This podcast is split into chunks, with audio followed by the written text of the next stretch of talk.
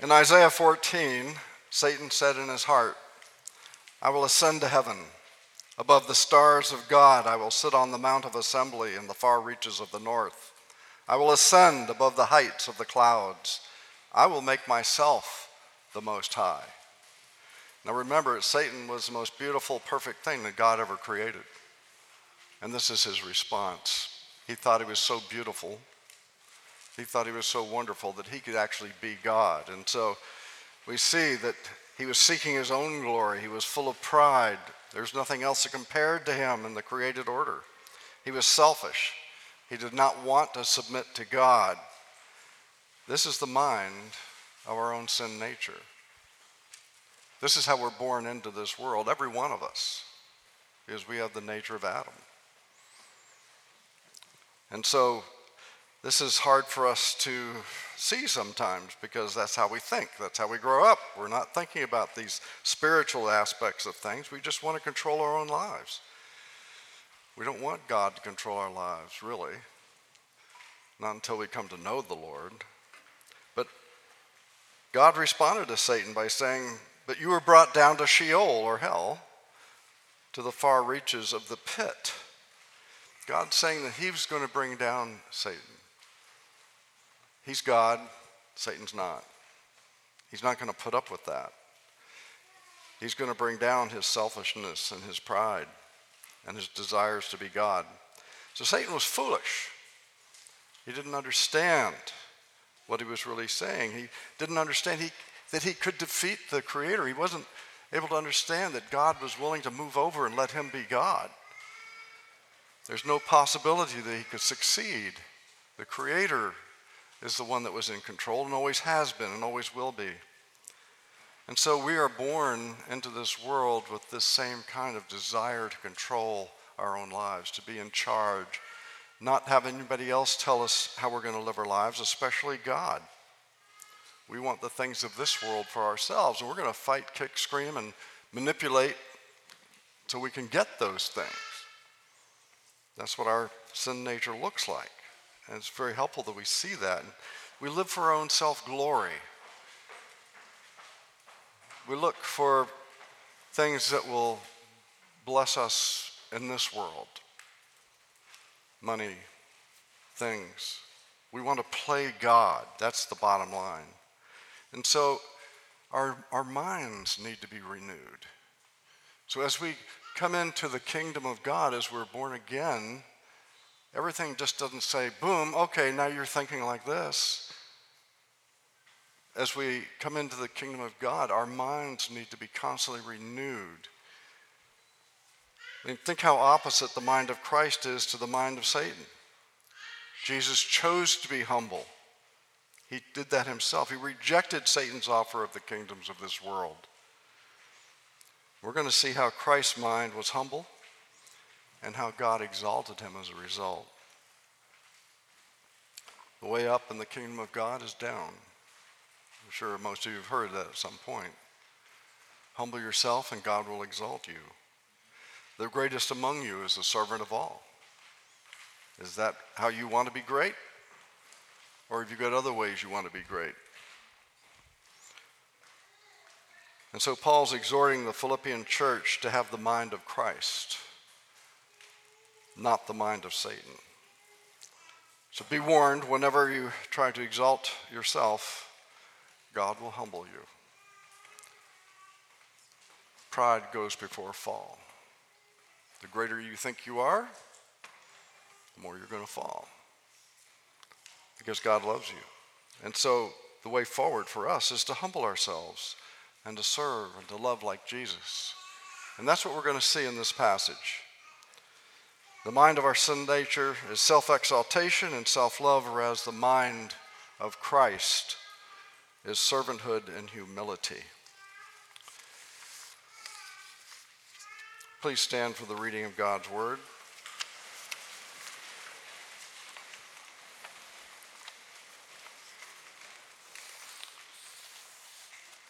Philippians 2, verses 4 through 8. Let each of you look not only to his own interests, but also to the interests of others.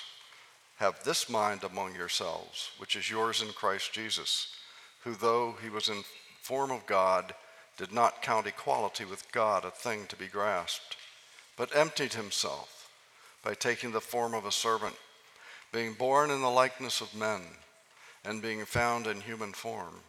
He humbled himself by becoming obedient to the point of death, even death on a cross. This is the Word of God. Please be seated.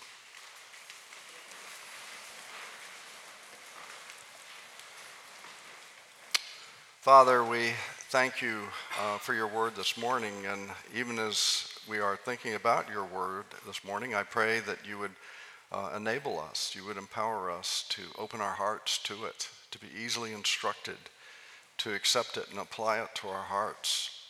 For you are gracious and a great God, and we thank you for that. We thank you that you're here this morning with us, that your spirit indwells every believer in this church. And we expect you, Lord, to glorify your name, to encourage those who need encouraging, to minister to those who are downcast, and to rejoice with those who are rejoicing. In Christ's name, amen. Okay, our first point is what was Jesus like before he became a man? Now, this is important because you have to understand what he gave up, right? Yeah, you have to understand that to appreciate what he did when he actually became the man. So it's important that we understand the mind of Christ this way. He's the one that chose to do that. That's his mindset. He chose to come and, and live amongst us. And so verses 6 and 7 say, Though he was in the form of God, he did not count equality with God a thing to be grasped but emptied himself by taking the form of a servant, being born in the likeness of men. So before the creation of the earth, before Jesus became a man, he was the eternal Son of God. He was the second person of the Trinity. He was God the Son. It was the glory of God then to send Jesus into the darkness of this world. He sent Jesus because he loves us. He sent Jesus to save us because it's impossible for us to save ourselves. So Paul wrote in Colossians 1 15 through 19 Jesus is the image of the invisible God, the firstborn of all creation. For by him all things were created in heaven and on earth, visible and invisible whether thrones or dominions or rulers or authorities, all things were created through him and for him. And he is before all things, and in him all things hold together. And he is the head of the body, the church. He is the beginning, the firstborn from the dead, that in everything he might be preeminent. And so we behold the glory of Jesus. We read those things, and he's the one that emptied himself. I mean, what did he have to gain? He already had it all. He was preeminent, it says. There wasn't any more love that he could experience. He didn't experience pain. Everything he had, he shared. He was in the midst of the love of the Trinity. And he was in full possession of a divine nature. He had nothing to gain as far as it's selfish or personal. But he had everything to gain if he values you and me. And so that was his choice. He looked into the darkness of this world and he said, Yeah, these children of God are worth saving. I'm willing to empty myself. I'm willing to take on the form of a, a baby, a human baby.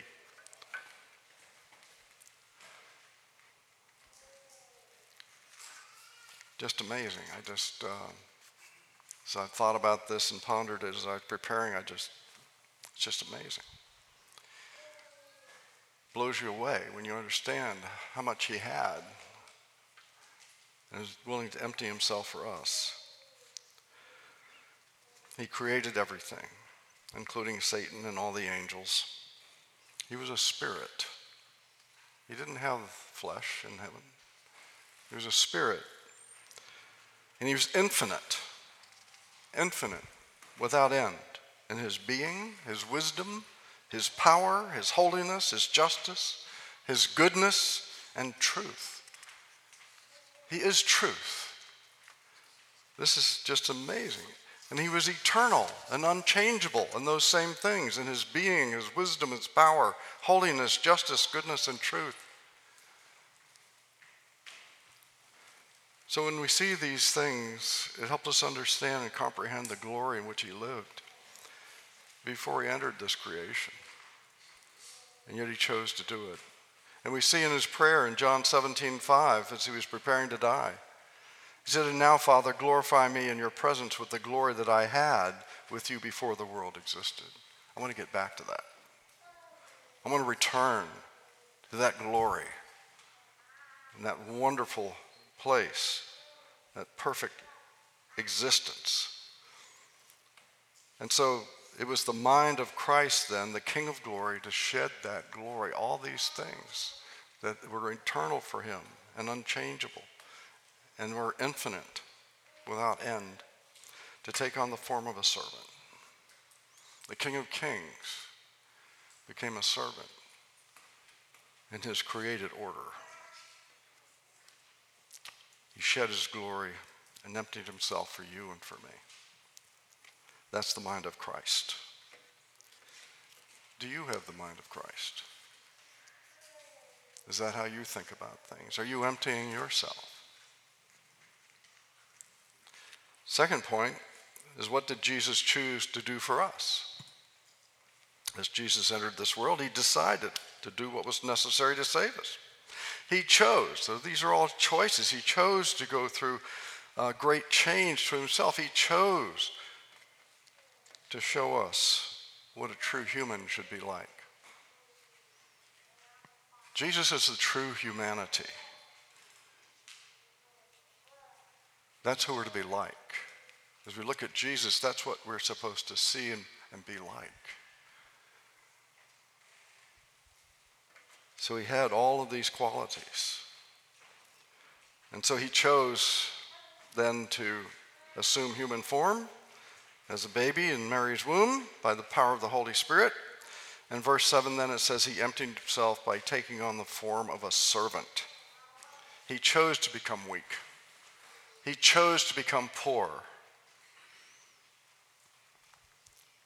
And he left heaven and entered creation under those conditions, knowing ahead of time what would happen. He counted the cost and he said, You're worth it. You're worth it. For example, I don't know how many of you have seen uh, Mary Poppins, but uh, there's a, a, scene in there. There's a, a, guy by the name of Bert, and it's played by uh, Dick Van Dyke. And he's really good at doing chalk drawings on the sidewalk. And so there's this one scene where he's made this wonderful chalk drawing on the sidewalk, and Mary Poppins shows up with the two kids that she's watching over. And they actually enter into the chalk drawing. And they had this wonderful adventure in this little chalk drawing that was the creation of Bert.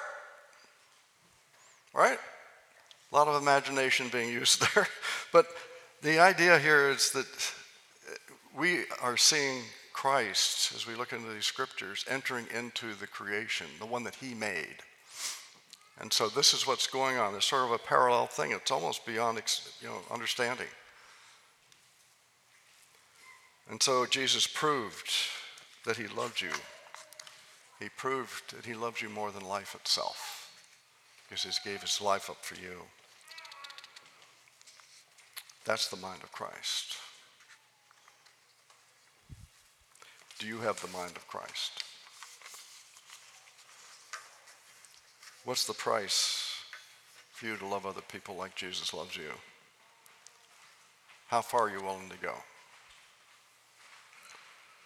Isaiah 53 2 says, He had no form or majesty that we should look at him, and no beauty that we should desire. He was despised and rejected by men, and a man of sorrows. So when anyone saw Jesus walking around in the flesh during his life on earth, there was nothing special about him. He wasn't a foot taller than everybody else, like King Saul was. He wasn't stronger than anybody else. He hadn't killed any lions or anything like that. Just kind of an average guy. To see him, you wouldn't know there was any glory about him. It was all in the inside. It was his mind. It was how he thought, how he handled himself, the words that he used, the way he was a servant for other people. Verse 8 says that Jesus chose to humble himself by becoming obedient to the point of death, even death on a cross. And here we see Jesus subjecting himself to something that had no power over him death. Have you ever thought about that? Jesus didn't have a sin nature. He would have lived forever unless he chose to go to the cross. What an amazing thing that is. No natural means would have killed Jesus. And so the mind of Christ chose to die for you, and this is love. So, do you have that mind of Christ? Where do you need to die to self? Where do you need to humble yourself? Where do you need to show your spouse and your children how you're serving them and helping them become the best possible version of a Christian they can possibly be? If you're single, where do you need to humble yourself with your friends and draw them closer and closer to Christ. The mind of Christ chose to become a curse on the cross. 2 Corinthians 5:21 says, very familiar to most of us, for our sake he made himself to be sin who knew no sin, so that in Christ we might become the righteousness of God. The mind of Christ chose to redeem us from the curse. Do you have anybody around you who's not a believer, a close friend, an acquaintance? Do they know Christ through you? By the way you humble yourself, the way you serve them. All the sins that we will ever commit will be laid on Jesus. He was the paschal lamb, volunteering to receive the holy wrath of God that we deserve. He chose to forgive our sins and to suffer in our place the cost of his own life. All the suffering, pain, and rejection he endured, he received willingly. He chose to do so that we might be saved. And then after all that, amazing things, he gave us his righteousness. That's unbelievable. So that we have a standing before God that's really his standing before God, sinless standing before God. That's the mind of Christ. Suffer for other people that they might live. Who do you need to forgive?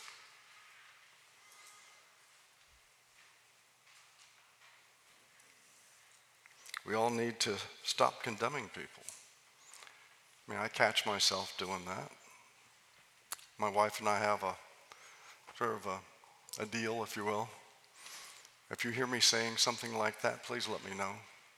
Because our sin nature is just getting the upper hand at that particular moment, condemning somebody, not bringing them life. We need to be praying for those people, not condemning them. That brings us to our third point. How does the church develop the mind of Christ? Because we all fall short in some way, shape, or form, don't we? Jesus became like us so that we might become like him. We're a work in progress. He redeemed us from the penalty of sin. He gave us new hearts. He gave us the gift of the Holy Spirit. He's indwelt us.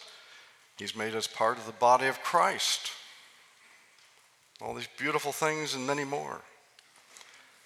And so what he's doing is he's increasing the fruit of the Spirit, which is his character, in us more and more with each passing day. He's increasing our love and our joy and our peace and our patience and our kindness, our goodness, our faithfulness, our gentleness, and our self control. These are all things that he's working in and increasing in us. For example, how does he deepen the intensity of our love to be more like His love. because we know we're not there yet. How does He renew our mind so that we have the mind of Christ? How do we think like Jesus thinks and act like Jesus acted? Romans 12, 1 and 2 tells us, I appeal to you, therefore, brothers, by the mercies of God, to present your bodies as a living sacrifice, holy and acceptable to God, which is your spiritual worship. Do not be conformed to this world's thinking, but be transformed by the renewal of your mind. Oh, there you go. Well, how do you do that? How are our minds renewed? Well, I would submit to you it's by reading and living the Word of God. The mind of Christ is revealed in the Scriptures. And that's what he did. He perfectly obeyed the Scriptures. In the two readings we had this morning from Psalm 119, 105 through 112, and, and in uh, John 14, both things are talking about the power and the presence and doing the Word of God. And we see it also in James 1 22 through 25. But be doers of the word and not hearers only, deceiving yourselves. For if anyone is a hearer of the word and not a doer, he is like a man who looks intently at his natural face in a mirror. For he looks at himself and goes away and at once forgets what he was like. But the one who looks into the perfect law, the law of liberty, and perseveres, being no hearer who forgets, but a doer who acts, he will be blessed in his doing. Wow. So there you see how these things begin to work. You know, how many times, you know, do you come in here on a Sunday morning, and usually by the time you get home, you've forgotten everything you heard in here this morning? Probably couldn't say much about what was in the sermon or maybe some of the other readings and all. I mean, this is, this is what happens. James is talking to churchgoers. He's not talking to the lost. He's talking to people that are born again, that have received these beautiful gifts that I just named off. The problem is, am I just here this morning because I can check the mark? I attended church, I'm a good person. But the Word of God is not impacting me, it's not changing me, it's not helping me. So I'm not being blessed. I'm being good, my eyes. I've got my rules.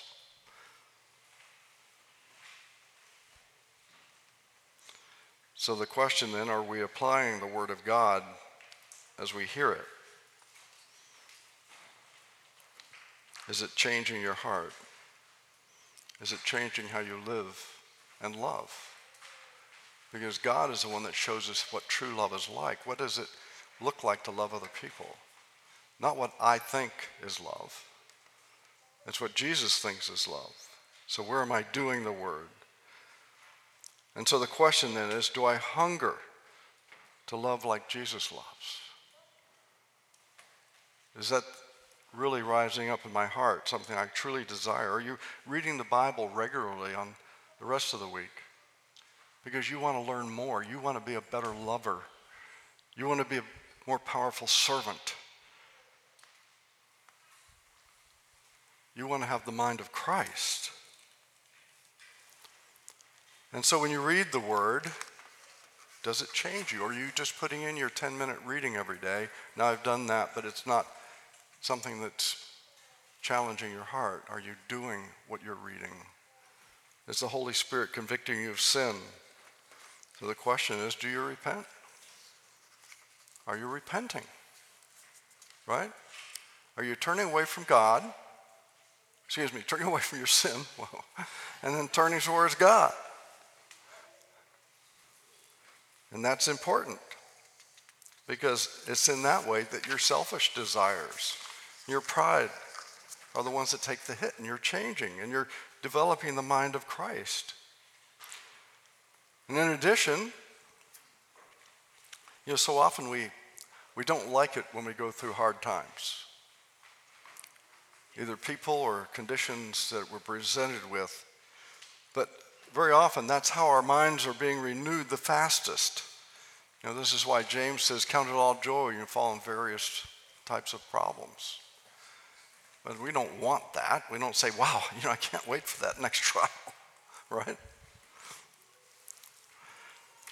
But what happens when we face these files, trials and tribulations, they act like a refiner's fire.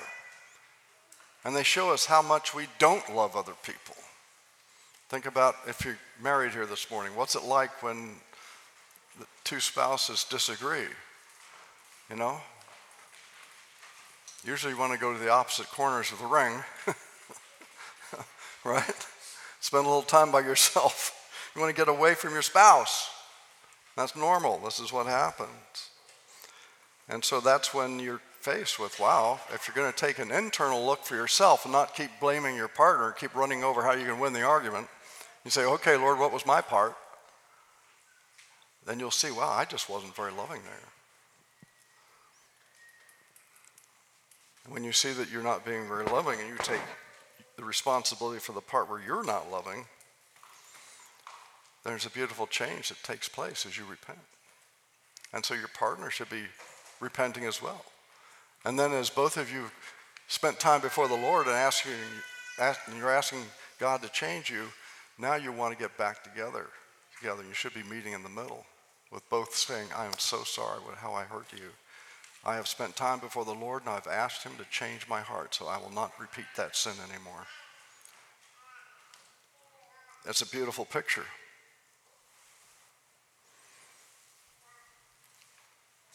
And so, the hotter the flames, the trials, the more you'll be challenged in the difficulty of loving, loving other people. but you will grow as you take that before the Lord. So, are you praying for those who persecute you like Jesus did? Are you obeying the Word of God the same way that Jesus did to the point of death? Are you salt and light like Jesus was? Are you ever sinfully angry? Jesus wasn't. Which is your highest priority, building God's kingdom or building your own kingdom? Do you treat other people the way that you want to be treated? Do you forgive the way that Jesus forgives? Or do you condemn others?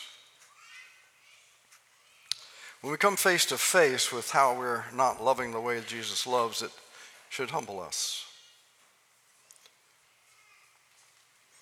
Jesus humbled himself under the word of God, even though he never broke it, but he always obeyed it perfectly. That's why it says in verse 8, and being found in human form, he humbled himself by becoming obedient to the point of death. He obeyed God to the point of death.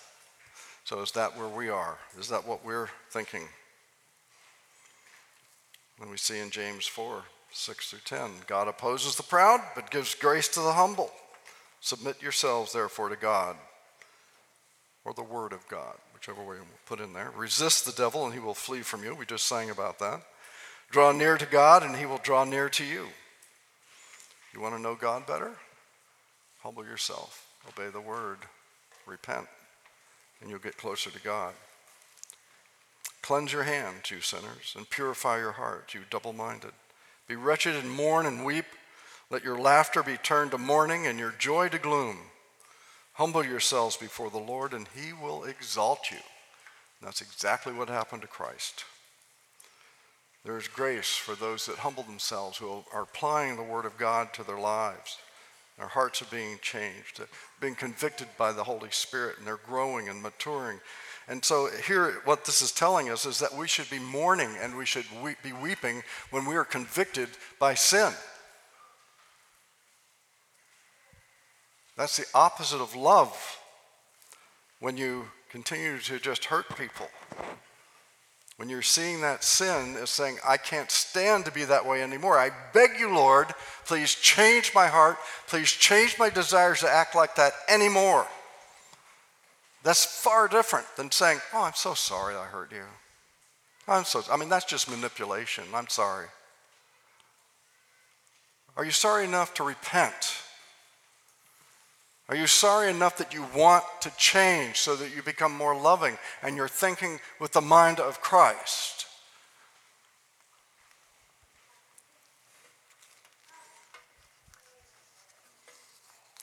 You see, what happens is we're blessed when we do that repenting, when we apply the word, when we grow. It's so easy just to say you're sorry, isn't it? But the people around you know if there's true change because they'll see if you're going to act like that again. You don't have to walk around you with eggshells, right? Oh, I don't want to offend that person. Maybe I'm the guy that you're thinking about, but uh, it's hard not to condemn people, especially people that hurt you.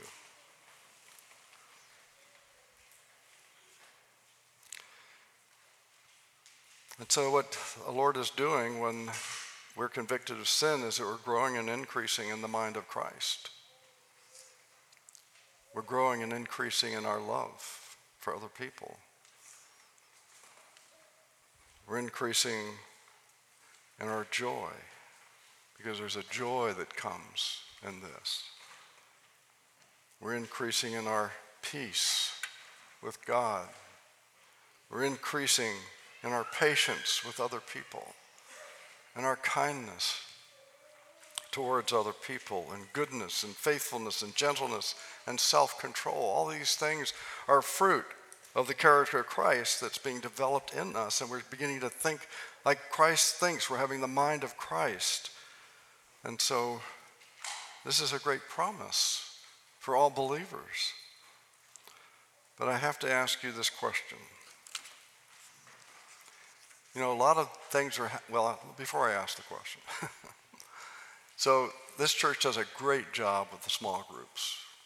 You know, this week there's going to be questions that have come out of this sermon that are going to be discussed in small groups. And so, a lot of times, then the Word of God is being applied. And that's a beautiful thing. And I want to encourage you in continuing to do that. If you're not in a small group, that's a great thing that I would encourage you to start doing as we're pulling along one beside one another, and helping each other apply the Word of God to us. But here's the question Are you refusing to bow your heart before the Word of God? What do I mean by that? Are you hearing what's being talked about in here on Sunday mornings? And are you a doer of the Word?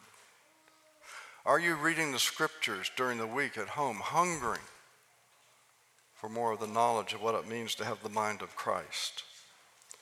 Are you re- because you're making a choice. You might be a very nice person on the outside. but if you're not reading the word, then you can't apply the word. If you want to grow in Christ's likeness, that's not going to happen unless you know more of the word of God. And so I would encourage those who are married here to submit yourself to your spouse and say, Would you please hold me accountable in terms of reading the Word of God? Very loving and gentle thing. Because guess who lives with you? your spouse. And they know exactly how much time you're spending in the Word. And they love you. So they're not there to condemn you for it, but to encourage you in it. So it's key. You know, we're actually refusing to read the Word of God if we're not doing it, no matter how nice you are.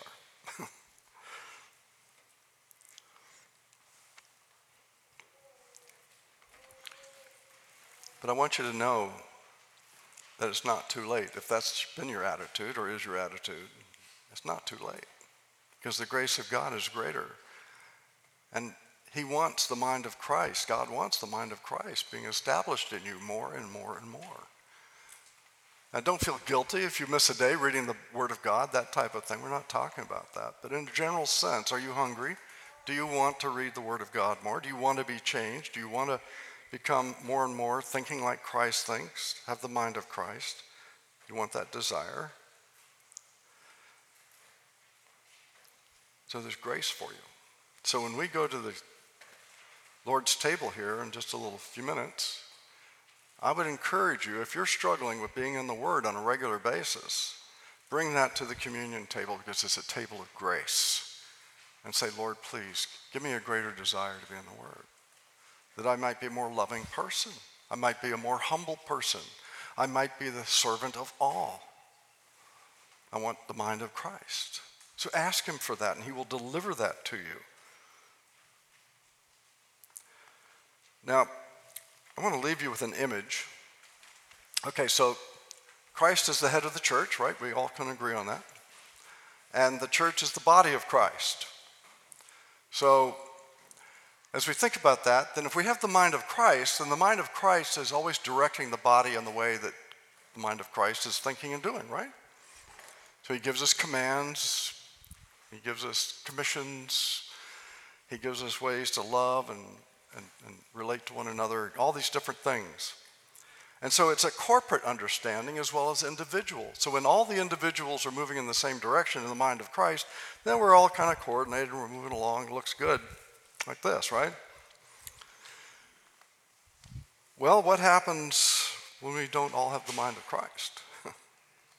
Got all kinds of problems going on in there inside of the body. So we're almost like uh, this kind of spastic kind of, you know, body of Christ moving around because we don't all agree on the mind of Christ.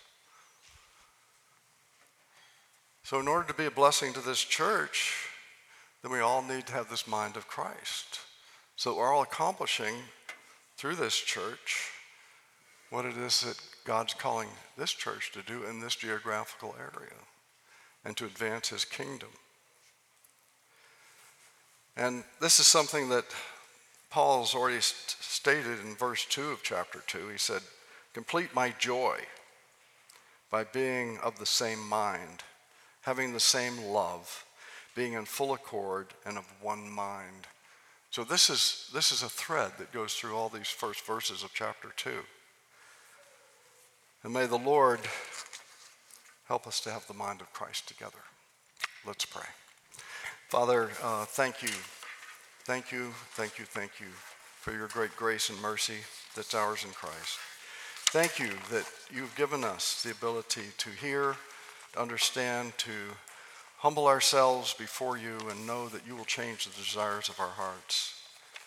We thank you for the love that you have and the patience that you have with us as we grow and mature as young Christians into more and more mature Christians. Help us, Lord. We need you. We praise you. We thank you for the mind of Christ. In Jesus' name, amen.